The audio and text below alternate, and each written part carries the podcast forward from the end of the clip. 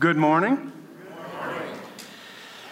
Happy Father's Day to our fathers today. We, uh, we appreciate you, fathers. We're glad that you're here. Uh, dads, we've got a gift for you today. If you didn't get it on your way in today from our welcome team, you can find them on the way out the doors this morning. Just our way of uh, saying Happy Father's Day to you, that we appreciate you.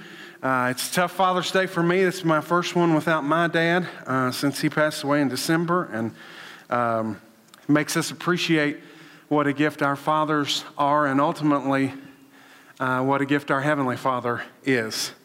Uh, we're glad that you're here today. Um, we're going to start a series for three weeks.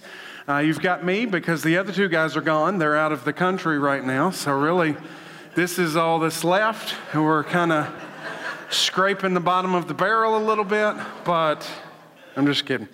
We, uh, but we, uh, so, so we're going to look at uh, something we're going to call turning points for the next three weeks. I've been in ministry positions of different kinds for uh, basically since I was 16 years old, which means roughly 24 years spent in ministry. If you're good at math, you know Will turns 40 this year. Um, that includes 13 years here at Nineveh. In that time, I think it's safe to say that there have been a few frustrations. I think one of my greatest common frustrations in ministry is this. To put it simply, over the years, I've seen many people who get it. They believe and they have faith and yet, at the same time, I'm faced with a lot of people who just don't get it. And I think the frustration is that I can't make them get it. That I can't believe for them or, or make them come to faith. There's one who draws us to faith, and it's not me. And there's a lot of times that I, I think if I could just you know, if I could just, I don't know, do whatever thing that I need to do to make them see, to get them to get it. And, and that's, that's simply not my job. In November of 2013, Time Magazine's weekly issue dealt with what they called, this was the title of the issue, they, they called it The Moment That Changed America. November 22nd, 2013 marked the 50 year anniversary of the assassination of American President John F. Kennedy. The moment which Time magazine called a turning point in American history. The event that led uh, America, according to the article, into a darker period of doubt and turmoil. In that 50 years since the assassination of President Kennedy. And even in the years since that article was written, there have been many other turning points that have come, events or discoveries or inventions that have changed the course of history in one way or another. The Apollo mission to the moon, the Vietnam War, the invention of the internet, even more recently, the COVID 19 pandemic have all been turning point moments that, for good or bad, have brought many changes in our nation and in our world. You've also had turning points in your life. Moments that have changed your life's course for good or for bad. Good things like graduating college or beginning a career, getting married, or having children. Things that, for the most part, have changed your life for the better, but have very definitely sent it into a different direction. And perhaps there have been some other turning points too the loss of a job, major health issues, the loss of a spouse or a child or a loved one that have also turned the course of your life in a way that maybe you didn't expect. So, for the next three Sundays, we're going to take a look at some of these turning point moments, we'll call it. Except we're not going to look at historical moments in time, in American history or world history. Instead, we're going to look at turning points in the ministry of Jesus that changed the lives of those who followed him forever. And we will discover at the same time some spiritual turning points in our own walks with Christ. Those things that sometimes serve as that light bulb moment, that, that moment, that, that experience, that truth that, that brings us from maybe a veil over our face to we get it and we see what God desires to do in our lives that mark a new understanding of faith as we follow Jesus. And so today we're going to be in the Gospel of John. So go ahead and turn your Bibles there if you've got them. In fact, we're going to start at the beginning. We're going to be in John chapter 1. We're going to start with verse 35 in just a second.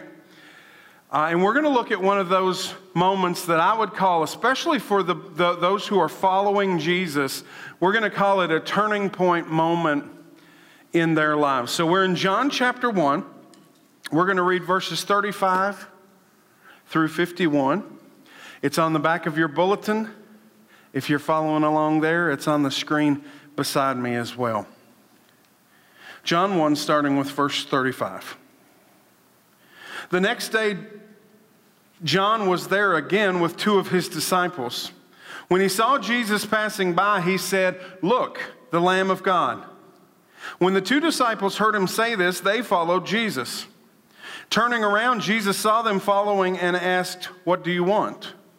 They said, Rabbi, which means teacher, where are you staying? Come, he replied, and you will see.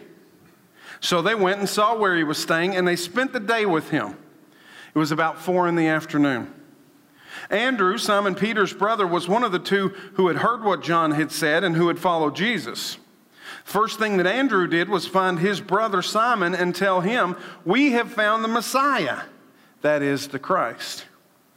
And he brought him to Jesus, and Jesus looked at him and said, You are Simon, son of John, and you will be called Cephas, which, when translated, is Peter. The next day, Jesus decided to leave for Galilee. Finding Philip, he said to him, Follow me. Now, Philip, like Andrew and Peter, was from the town of Bethsaida. Philip found Nathanael and told him, We have found the one Moses wrote about in the law, and about whom the prophets also wrote Jesus of Nazareth, the son of Joseph. Nazareth? Can anything good come from there? Nathanael asked. Come and see, said Philip. And when Jesus saw Nathanael approaching him, he said, Here truly is an Israelite in whom there is no deceit. How do you know me? Nathanael asked. Jesus answered, I saw you while you were still under the fig tree before Philip called you. Then Nathanael declared, Rabbi, you are the Son of God. You are the King of Israel. Jesus said, You believe because I told you I saw you under the fig tree. You will see greater things than that. Then he added, Very truly I tell you, you will see heaven open and the angels of God ascending and descending on the Son of Man. May God bless today the reading of his word. Today, we're going to look at a turning point moment for at least four guys as they began following Jesus. Four guys that we would be the earliest disciples of Jesus in his ministry. So, we're, if you're following along in your notes, this is where we're going to start with those fill in the blanks as we see five truths about this encounter between these men and Jesus, the Son of God. The first is this Jesus' first disciples came to him because John pointed the way. They came to him because th- this whole turning point happens because John the Baptist is going to point the way to Jesus. This scene marks a turning point in the ministry of Jesus. In fact, it is the start of what we would call the ministry of Jesus. In John chapter 1, Jesus, before what we read today, Jesus is baptized by John. And in effect, here we see what is the end of John's ministry and the beginning of Jesus's. John's ministry of of repentance and baptism in the Judean wilderness is going to come to a conclusion so that we can transition into the three year ministry of Jesus Christ, the Son of God. And notice how this transition happens. There's a lot of things we're going to jump back to in this John chapter 1 passage that we started today. And I want you to notice how this transition from John's ministry to Jesus' ministry takes place. John chapter 1, again, verses 35 through 36. The next day, John was there again with two of his disciples. And when he saw Jesus passing by, he said, Look, the Lamb of God. You see, it may be a subtle moment here, but John is about to pass the reins of his ministry over to the Messiah of the world, and yet he does so by simply pointing his followers to Jesus. It may have been something as simple as, oh, hey, there's the Messiah. Oh, that, there's the Son of God over there. And yet, it's really such a big thing. In fact, this is part of what John was brought to do. Look at John uh, chapter 1. This time, verses 19 through 28. We're going to take a look actually at a couple of passages that happened with John the Baptist before our story this morning. This time, verses 19 through 28 says, Now this was John's testimony when the Jewish leaders in Jerusalem sent priests and Levites to ask him who he was. He did not fail to confess, but he confessed freely, I am not the Messiah. They asked him, Then who are you? Elijah? He said, I am not. Are you the prophet? He answered, No. Finally, they said, Who are you? Give us an answer to take back to those who sent us. What do you say about yourself? And John replied, In the words of Isaiah the prophet, I am the one, I am excuse me, I am the voice of one calling in the wilderness. Make straight the way for the Lord. Now, the Pharisees who had been sent questioned him, Why then do you baptize if you're not the Messiah or Elijah or the prophet? I baptize with water, John replied, but among you stands one you do not know. He is the one who comes after me the straps of whose sandals I am not worthy to untie. And John says, This all happened at Bethany on the other side of the Jordan where John was baptizing. You see, this is why John the Baptist came. Not to be the Messiah. It says he confessed freely that that's not who he was. He didn't even claim to be Elijah or the, the other prophet. That's not why John came, but in, instead to point to the Messiah who was to come. John says he confessed freely that this is not who he was, that this is not why he came, but his life was to point to the one who was coming. Later on in John chapter 3, we see another moment between John the Baptist and his disciples that gives us some insight into how John viewed his own ministry and his own purpose. Look at John chapter 3, verses 22 through 30. It says, After this, Jesus and his disciples went out into the Judean countryside, where he spent some time with them and baptized. Now, John was also baptizing at Aenon near Salim because there was plenty of water and people were coming to be baptized. John says this was before John the Baptist was put in prison. Verse 25 says, An argument developed between some of John's disciples and a certain Jew over the matter of ceremonial washing. They came to John and said to him, Rabbi, that man who was with you on the other side of the Jordan, the one you testified, look, he's baptizing, and everyone is going to him. And to this, John replied, A person can receive only what is given them from heaven. You yourselves can testify that I said, I am not the Messiah, but I am sent ahead of him. John says, The bride belongs to the bridegroom. The friend who attends the bridegroom waits and listens for him and is full of joy when he hears the bridegroom's voice. John says, That joy is mine and it is now complete. Notice this verse, church. Underline it, circle it. John says, He must become greater, I must become less.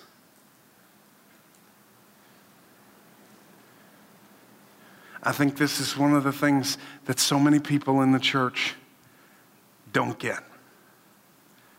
That to follow Jesus means he must be greater, I must be less.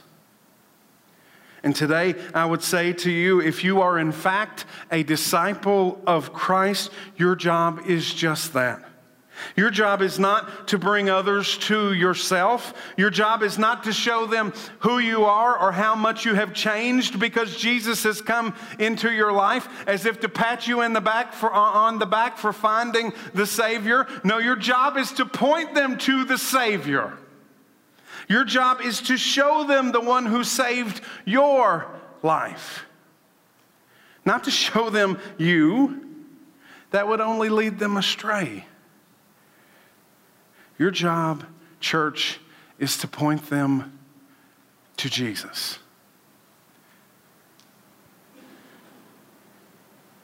And that's what John did. John was the guy that was, was written about in the book of Isaiah. If, if anybody had reason besides Jesus to, to get a little ahead of himself, it might have been John the Baptist because John's name was also in, he, he was foretold in Scripture, but not as the one who was going to save the world, but as the one who would show people Jesus when the time came. And, church, that is our job today.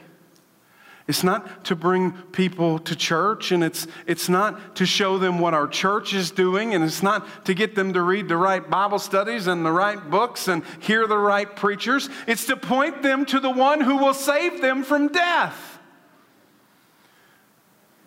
If you show them all the other things and miss the Savior, what are you, what are you doing? Our job is to point them to Christ. Number two, in your notes, Jesus, in the, at this point, Jesus questioned the motives of John's disciples. Notice what happens here. John says, Look, there's the Lamb of God. And look what happens next, verses 37 through 38. When the two disciples heard him say this, they followed Jesus. Turning around, Jesus saw them following and asked, I think this is just a great question. What do you want? Jesus saw them following him and asked, What do you want? They said, Rabbi, which means teacher, uh, where are you staying? I don't know if that was an important question or not. I don't know if it's one of those moments like when uh, Simon Peter is there at the Transfiguration later on in the book of John, and, and he says, I don't know, we could build a house for you, and Elijah, and, and Moses, and uh, I, I, mean, I, I don't know what to do with my hands, kind of a thing, you know, just what. But Jesus asks him straight up, What do you want? And I think he's questioning their motives. As soon as John points the way to Jesus, two of his disciples turn from following John and instead start following Jesus. Talk about a turning point. We know later from this same passage that one of those men is Andrew, the brother of Simon Peter, and many people believe the other of the two to be John, the brother of James and the author of the book we're reading this morning. And as these two guys turn to follow Jesus, notice Jesus asked them a very simple question What do you want? It could be taken as rude, but I think really, in effect, Jesus is questioning the motives of those who are following to turn him, or are turning to follow him. In fact, you'll notice that Jesus, if, if you watch Jesus in his ministry, he does this kind of thing very often. He questions motives quite a bit. Let me show you just a couple of examples. Uh, first, in Matthew chapter 19, verses 16 and 17. It says, Just then a man came up and asked Jesus, Teacher, what good thing must I do to get eternal life? And look at what Jesus says in response to that question. Why do you ask me about what is good? I don't think Jesus is questioning whether or not he's the one that should be answering this question. I think he's questioning why this guy wants to know. Why are you asking me this question? Is it so that, we, that I can say, give an answer and make you think that you're good enough? Is it so that I can give you the thing that you need to feel like you're doing the right things? Or do you really want to know what the answer is? By the way, this guy, rich young ruler, he walks away sad when Jesus tells him that the answer is give up what you got and give it to the Lord. There's another chance, uh, uh another time here in Mark chapter 8, verses 11 through 13. Let's look at just one more place where Jesus questions the motives. This time, the Pharisees, it says, came and began to question Jesus. To test him, they asked him for a sign from heaven. Jesus sighed deeply and said, Why does this generation ask for a sign? What's the motive? What's the reason here? Do you think you believe just because you see? Do you want to see me do tricks out in the desert? What's going on here? He says, Truly, I tell you, no sign will be given it. And then he left them, got back into the boat, and crossed to the other side. Jesus did a lot of signs and wonders in his ministry. He wasn't against doing signs, but he knew what the motives in the hearts of these Pharisees were. And at the same time, these guys who will become disciples and followers of Jesus, he starts by saying, Why are you following me? And today, church, it's a good question for us to ask it's a, it's a good chance for us to question our motives. Why are you here today? Why do you come on Sundays to church when you could be doing other stuff? Is it because you were raised that way? Is it because your, your parents made uh, uh, an effort to put you in church every week? And if so, is that a good enough motive for following Jesus? Is it because it's the thing that people do? Is it because this is where the people gathered on Sunday morning? Is it because it's a tradition and it's a ritual? It's, the, it's an obligation? Because some of you walk into church like it's an obligation.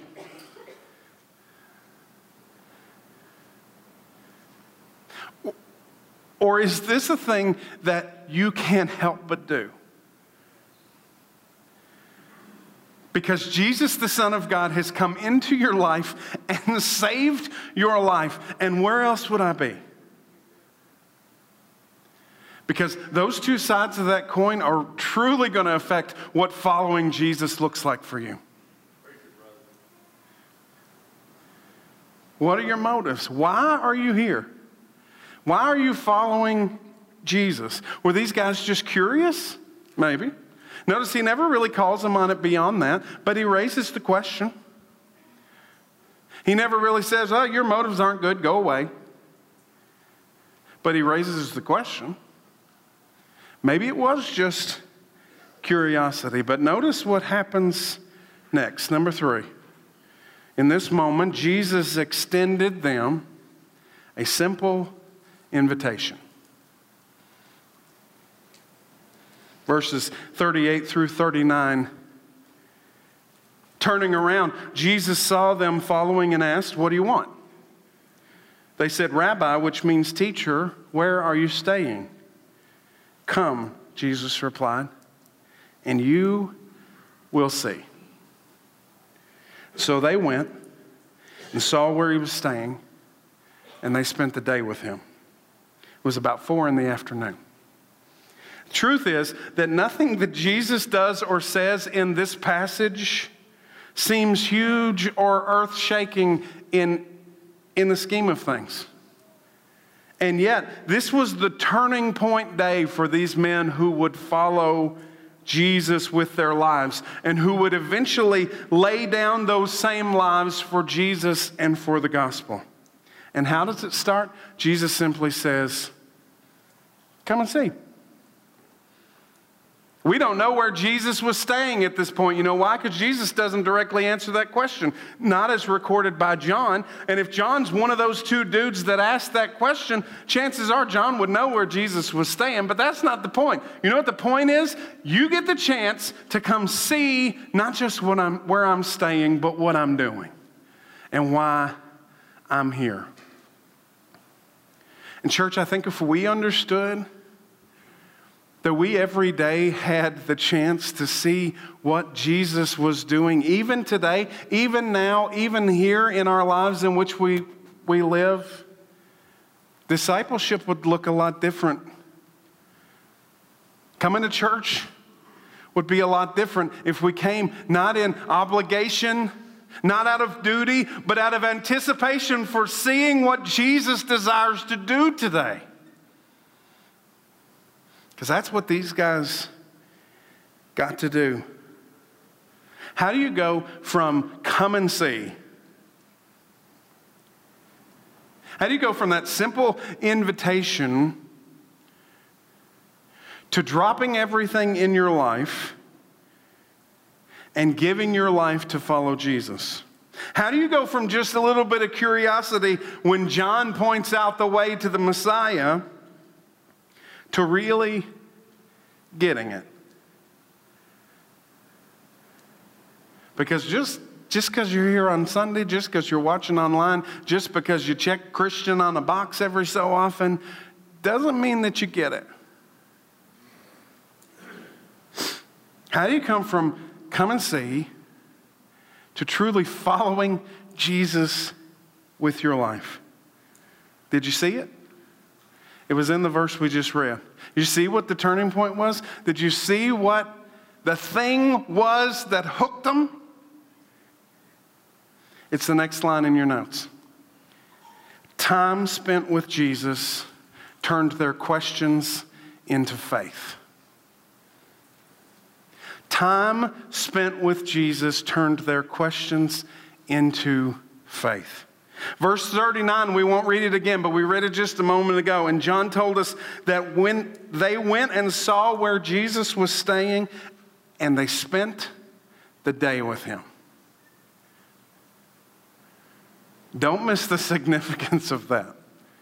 If this is a moment that turns these guys' lives around, then I believe this is where the, the reason is. Because they had the chance to spend the day with the Lamb of God. Look at verses, look at, look at what the reaction and what the, the consequence uh, is of that simple statement. This time in verses 40 through 41. Let's see the result. Andrew, Simon Peter's brother, was one of the first two who heard what John had said and who had followed Jesus. The first thing that Andrew did was find his brother Simon and tell him, We have found the Messiah, that is the Christ. Andrew, Andrew here goes into go, goes in a short amount of time from following Jesus, or from following John rather, to following Jesus. And now Andrew believes that Jesus is the promised Messiah. How does that happen in one day? How, how does it happen from following John to John says, Oh, look, there goes the Lamb of God? Asking where he's staying.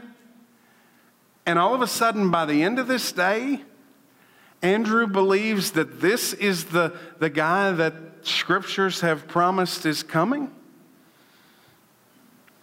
How does that kind of a thing happen? Let's look at another one in verses 47 through 51. Here's another example. When Jesus saw Nathanael approaching, he said of him, Here truly is an Israelite in whom there is no deceit. How do you know me? Nathanael asked. And Jesus answered, I saw you while you were standing under the fig tree before Philip called you. And then Nathanael declared, Rabbi, you are the Son of God. You are the King of Israel. Jesus said, You believe because I told you I saw you under the fig tree? You will see even greater things than that. And then he added, Very truly, I tell you, you will see heaven open and the angels of God ascending and descending on the Son of Man. So let me ask you this How much time does it take for Nathanael to turn from a skeptic into a believer? You see, Andrew at least got the chance to spend the day with Jesus. What does it take for Nathanael to turn from a skeptic into a believer? Because these guys are spending time with Jesus. Because these guys are hearing what Jesus has to say. Because Jesus, was, was it about the fig tree thing? No, one of those guys could have told him that. It was about who this guy was. This, this was about being in the presence of the Son of God. And you've got four guys Andrew, John, Philip, Nathanael, whose day started out in a totally different direction than they ever thought it would go. You ever have one of those days where you thought it was going to go one way and didn't none of that happen? And yet, in this one day, these guys go from following their own thing, following John in a couple of cases,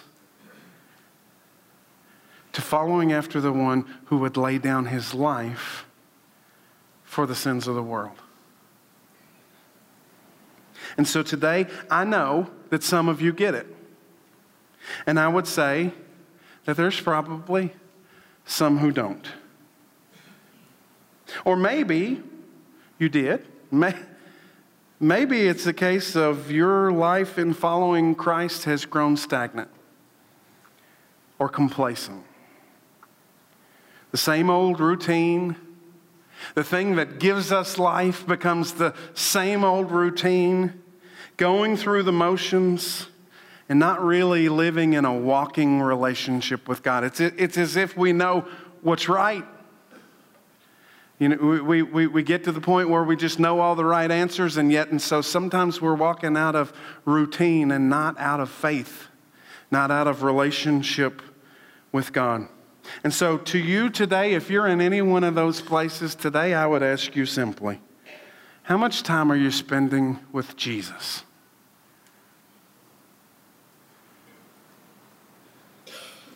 Because you know what? It took the afternoon to change those guys' lives. It took one conversation with Nathanael before Nathanael went from saying, Nazareth, you can't tell me that the, the, this guy's going to be from Nazareth, to saying, You are the Son of God. One conversation with Jesus, one afternoon with Jesus. How much time are you spending with him? Or is your time with Jesus getting choked out by all the other stuff? Is it getting choked out even by the things that you think it means to follow Jesus? There's a story later in, in uh, the book of John where Matthew and, uh, or no, where Mary and Martha, Jesus is at their house. You know what Martha does? Martha tells on her sister. And Martha says, Jesus, please tell my sister to come cook in the kitchen with me so that you guys can have some lunch. And you know what? I'm, I am Martha through and through. She is cooking the meals. I am printing the registration reports for VBS. And, and sometimes you got to say, Jesus is in your house. And you're missing it because of all the other things.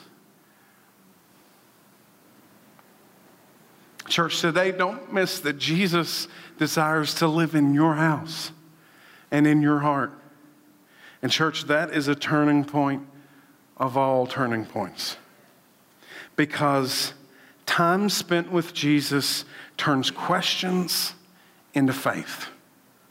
Time spent with Jesus transformed the lives of these men, and it continues to do so for those who walk in relationship with him. This wasn't just a first century kind of thing. This wasn't just for the first 12 that apply sort of a deal. This is for anyone who comes and knows Jesus as Messiah will have life. Jesus says, even if they die. Church, this is no small thing. This is life. And this is life through Jesus. And so you see, this realization, this knowing who that Jesus is who he says he is, and knowing Jesus personally and spending time with Jesus will be a turning point in your life. Just as it was in the lives of these men who left John that day to follow Jesus. Last line, and here's where it ends. Here's where this turning point, what it turns into. Jesus' ministry then, when they got it, when they saw who he was, when they knew why he was worth following, Jesus' ministry then became a ministry of multiplication.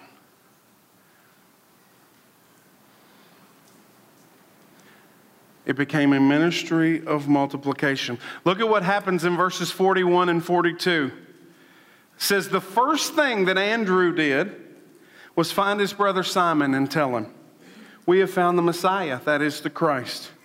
And he brought him to Jesus, and Jesus looked at him and said, You are Simon, son of John, and you will be called Cephas, which, when translated, is Peter. Do you see it? Do you see what's happening here? Do you see how these two men leaving John and following Jesus, what that's going to become? Andrew doesn't keep it to himself. Andrew goes and finds his brother. And guess what? That brother is going to become the leader of the early church in Jerusalem. That brother is also going to lay his life down for Jesus and for the gospel. Oh, that our eyes would see what Jesus is doing here. Look at John this time, verses 143, uh, chapter 1, verses 43 through 46. The next day, Jesus decided to leave for Galilee. Finding Philip, Jesus said to him, Follow me. And Philip, like Andrew and Peter, was from the town of Bethsaida. Philip found Nathanael and told him, We have found the one that Moses wrote about in the law and about whom the prophets also wrote Jesus of Nazareth, the son of Joseph. What does, what does Philip say? Nazareth. Can anything good come from there? That's what Nathanael asked. And what does Philip say? Come and see. Come and see. Do you see it? It's not just that Philip gets it. But now, because Philip gets it, Philip is extending that same invitation for someone else to get it.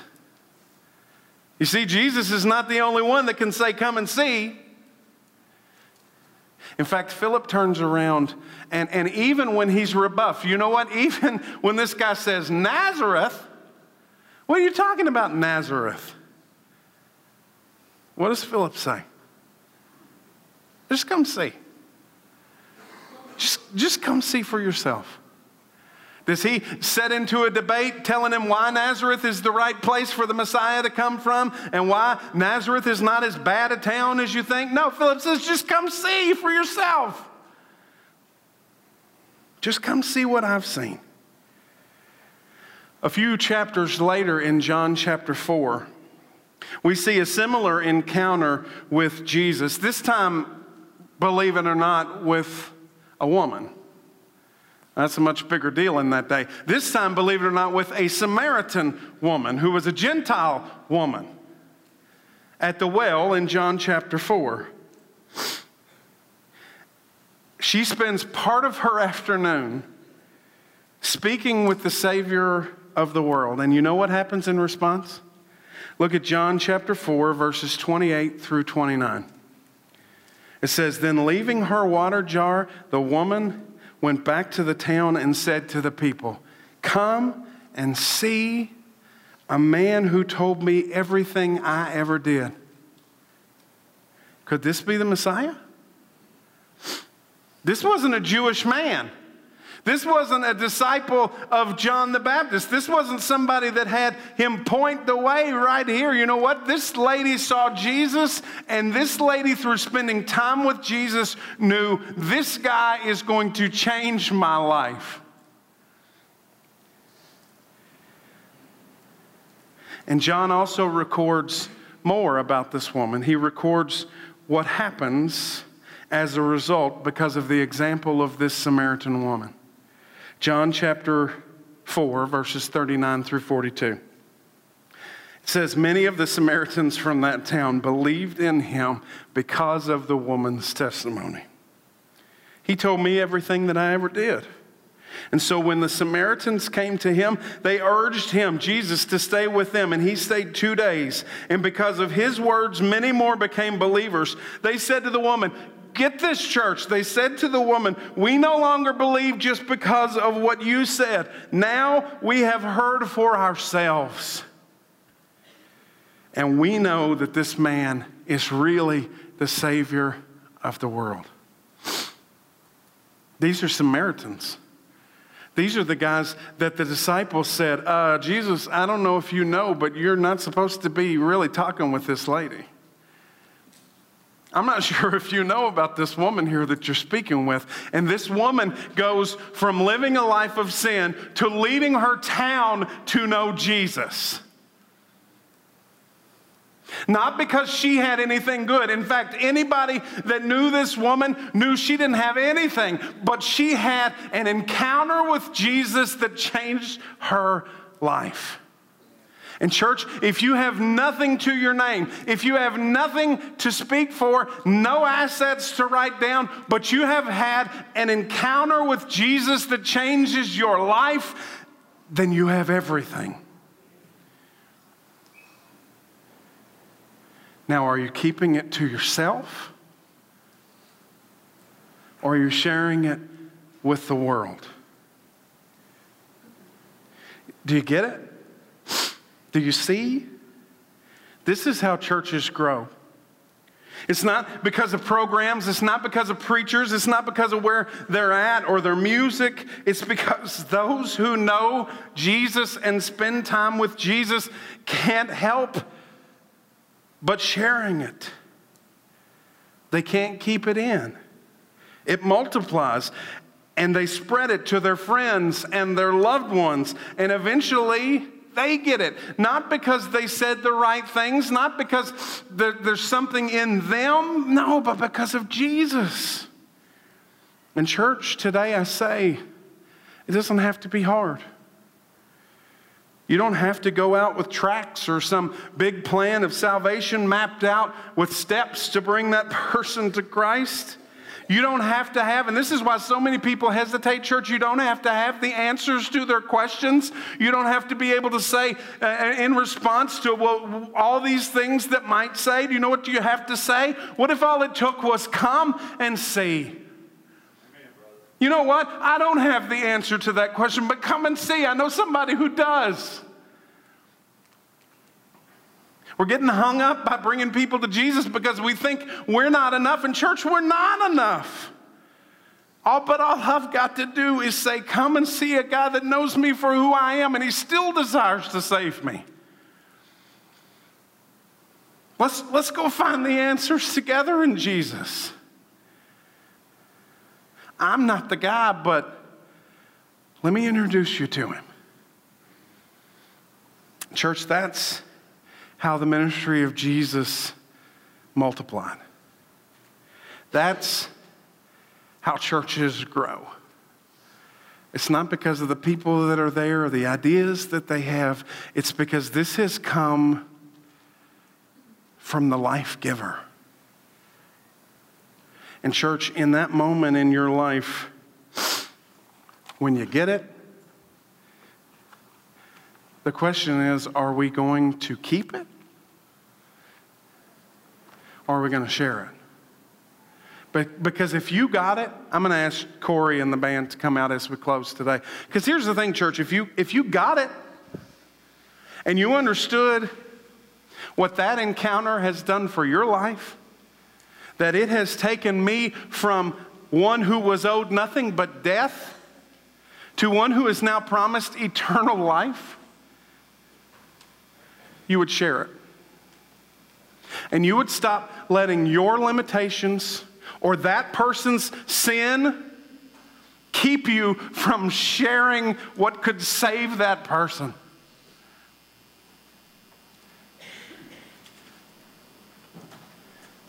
The question is do, do we have it? Because I can't share with somebody else something that I don't have.